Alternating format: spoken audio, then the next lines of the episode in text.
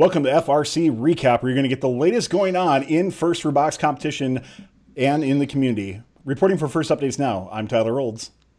And I'm Nick Jr. And today here on FRC Recap, uh, our guest is Abi. Uh, you might have seen him previously as he was a host slash judge for the Inspire uh, North Carolina FRC CAD event that Fun held this past week. How's it going, Abi? Thanks for joining us.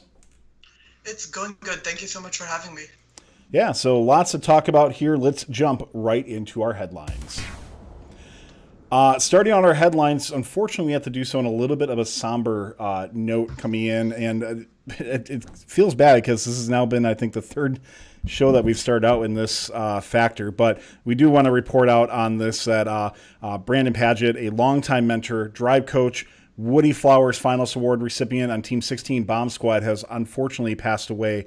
Uh, some thoughts that we've received about Brandon. I want, do want to read these off because uh, for those of you who have been in the first community for a long time, there's a good chance that you've met Brandon before. Uh, of course, as a 16 drive coach and somebody who's been in the program for 20 plus years uh, as well too. So do do want to read us some things, but I'm actually going to play. Uh, somebody sent us uh, a video that his wife posted in the background uh, that I think is, is really cool. It just kind of shows his character a little bit on here. And he's doing, uh, I don't know what the proper term for this. It's some sort of water skiing. I'm sure somebody, I don't know, Nick or Abby, if you know what this is, but it looks amazing and badass. So let's read a little bit about this as this is going on in the background here. So uh, Brandon began his, began his Baxter uh, healthcare engineering career at the 1999 First Robotics Regional at the Kennedy Space Center.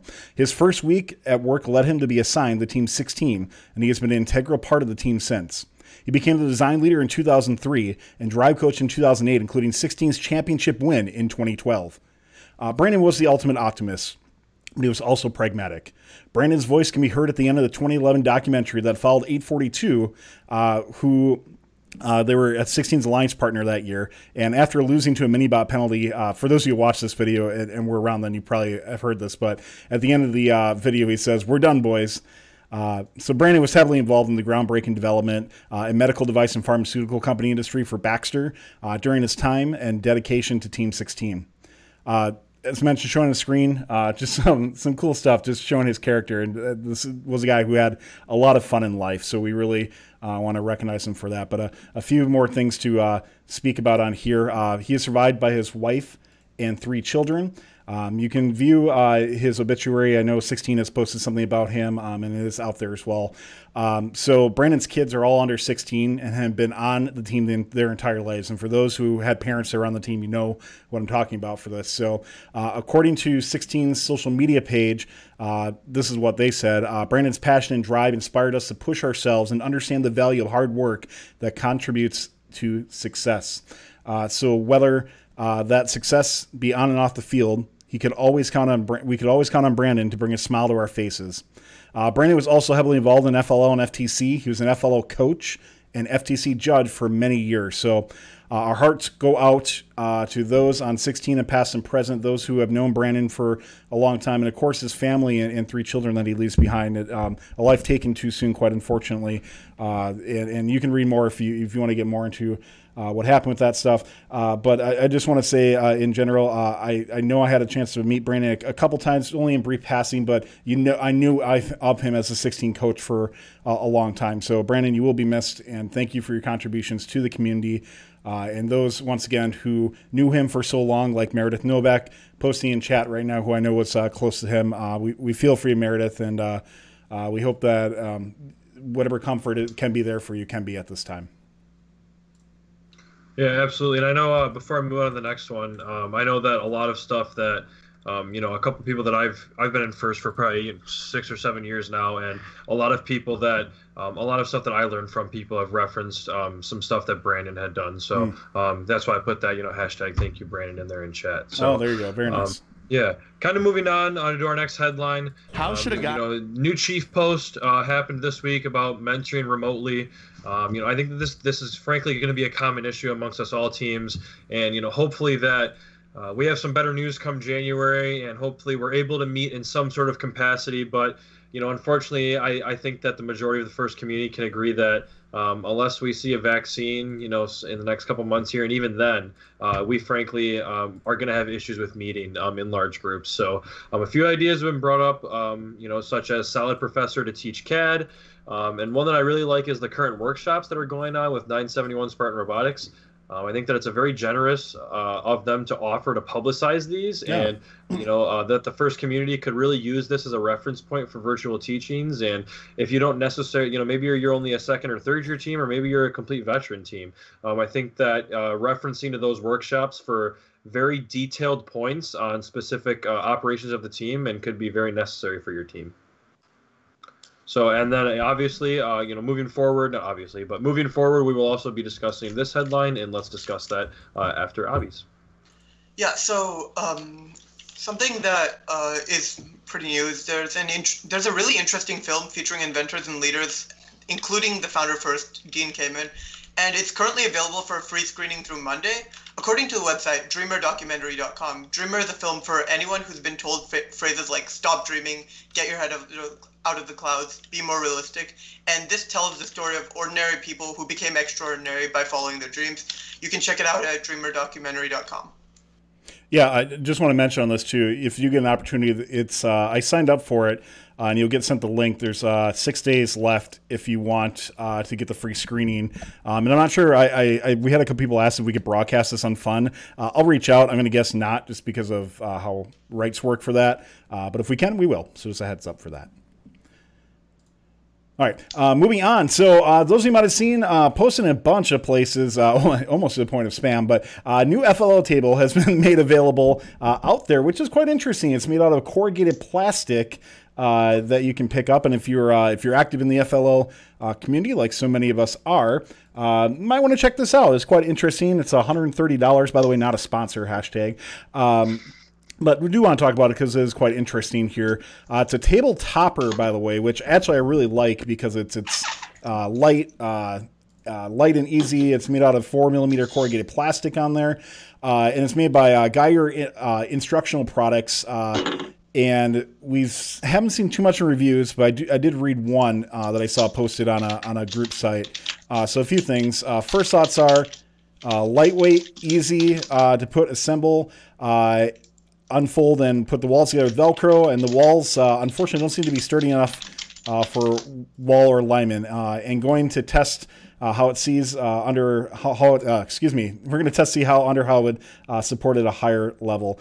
So the website claims that while it suggests a solid surface below the topper, that they recommend an overhang no more than 12 inches to ensure stability of the uh, table to support uh, an FLL robot. So, uh, so Nick, Abby, I don't know if you're how involved you are with FLL, but it, are you guys involved in FLL? Would this be something you'd be interested in trying? Uh, yeah, really quick. So I am um, my position, you know, at the school that I work with is kind of uh, mainly, you know, it's I, my technical title is first robotics, but I do a lot. Um, you know, I try and help out the FLL when I can, and frankly, they meet in a cafeteria so the lunch tables and that kind of thing, the hardest issue is getting those flipping tables in there, man. So if we had the table topper and set that on, you know, one of those nice long lunch table, um, it would be, you know, super easy for us at least. And I've actually sent this to a couple mentors um, thinking about using it. So thank you to uh, Gary uh, Instructional Products yeah. for doing that. Abby, are you involved with FLL at all? Yeah, so um, our team actually doesn't do that much FLL outreach just because our the infrastructure in our area is more geared towards the VEX programs. Sure. So those are the programs we work with mostly. But we have worked with independent FLL teams in the past a lot. So for example, um, I guess last year we actually we were working out of a Microsoft conference room at the time because we were still um, trying to find a space for our first season. And at that time, we like in the conference room right next to us, there was an FLL team that was struggling to get a robot together and I feel like this type of thing would be super helpful for them just because mm-hmm. they also don't have that sort of permanent workspace where they can actually do this type of thing, uh, like set up a full wood table. So I think this sort of um, very easy to set up and portable table would be extremely helpful for teams in that situation where they don't have that permanent meeting space but can set something up really quickly on like another surface. So yeah. Yeah, absolutely, totally agree. Uh, so kind of moving on here. Um, Tyler's the one that actually kind of brought this up, and uh, frankly, I know nothing about it, but reading into it, uh, my entire programming team has seen it now, and uh, I frankly just think it's pretty interesting. So, um, kind of moving on here. Um, you know, this is a topic that not a ton of people might not know about, but I guarantee you a good chunk of the FRC community is involved in it. So, um, what, what's happening here is if your team has published a public repository on GitHub, um, you know you're, you're a part of this. GitHub has created an Arctic Vault uh, that will be essentially storing the, the world's open source open source uh, software for you know the next thousand years. Um, any repository that was public or open source on GitHub before February 2nd, 2020 will be stored in the GitHub Arctic Vault. Um, and I'm kind of got a real link here that's directly from the website so you guys can get a kind of get a gist on what this is. But the GitHub Arctic Code Vault is a data repository preserved in the Arctic World Archive, a very long-term archival facility 250 meters deep in the permafrost of an Arctic mountain. Holy crap. the archive is located in a decommissioned coal mine in the Svalbard, forgive my uh, pronunciation, but Archipelago, uh, closer to the North Pole than the Arctic Circle. Yeah, it's uh, really far capture, north, by the way. If you yeah, haven't seen it, it's, it's really far. It's yeah, really far north. Uh, GitHub will capture a snapshot of every active public repository on February 2nd and preserve that data in the Arctic Code Vault. So I'm gonna drop a link in chat real quick, and uh, so you guys can kind of, you know, if you have a uh, an interest in reading up on this, but I re- I spent an hour at work today reading on this while I was on the clock because it was so interesting. So, um, you know, if you guys take the time, look into it. But I mean, I know my team uses GitHub. I know majority of FRC teams use GitHub to you know organize their programs. And if you have some public repos from previous years that you have released to the FRC community, there's a good chance that you're part of this. So uh, yeah, that's pretty cool. So I'll be moving on. Right. So yeah, on a more serious note, um, there have been a lot of um, recent events and stories about um, the need for more equitable and accessible environments in FIRST programs, and so to in response to this, several members of the community have made an Equity First initiative to provide resources and advocate for a better future for the program.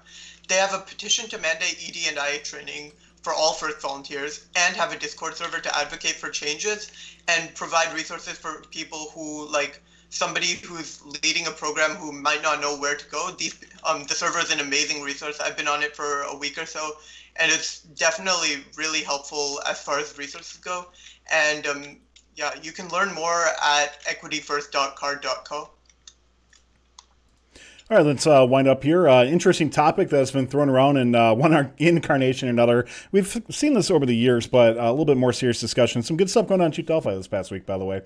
Uh, so, and that's been the existence of a professional robotics league, uh, or the you know non-existence of it. One of the two things uh, with that. But let's talk about that a little bit. So, so starting out, let's give some credit to Robo147 asking about uh, Professional Robotics League. If it could be something that's actually viable, and then Eric Klein posted a, uh, a poll on here uh, saying uh, the direct question is Would you be interested in a Pro Robotics League or would you not be interested in a Pro Robotics League? And uh, I actually put the no, which we'll talk about uh, in a little bit as well. And, and, Nick, I don't know if you responded to this yourself, but uh, yeah, I also put no. Oh, really? Interesting. Okay, yep. so uh, so something I guess we'll, we'll, talk about on this is uh, uh, there are a couple examples out there. One of them being, if you haven't seen, is a RoboMaster uh, competition uh, that takes place in China, and they actually send over a couple of U.S. commentators each time to to help try to translate this, even though none of the text is. But for those of you esports people out there,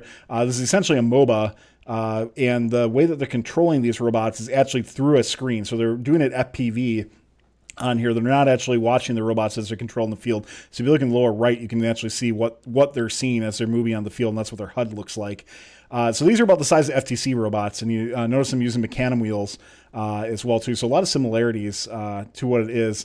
Um, but like I said, we'll talk about this more and let's discuss that. But you know, there is something out there, and really the question is going to be, can there be more? So, chat, we'd love to hear from you uh, as we get into our list to discuss that in just a little bit. Let us know what you think. Could there be a professional robotics league uh, to scale uh, more specifically in uh, areas that first uh, uh, tends to be more involved in, though there is some involvement in China? Love to hear what you say on that, and we'll read that off in just a little bit. Thanks for watching. If you want more fun content, be sure to subscribe and ring the bell to be notified about our latest videos. Thanks to all of our co-executive producers on Patreon and Tier 2 Plus subscribers on Twitch, keeping fun loud, live, and independent.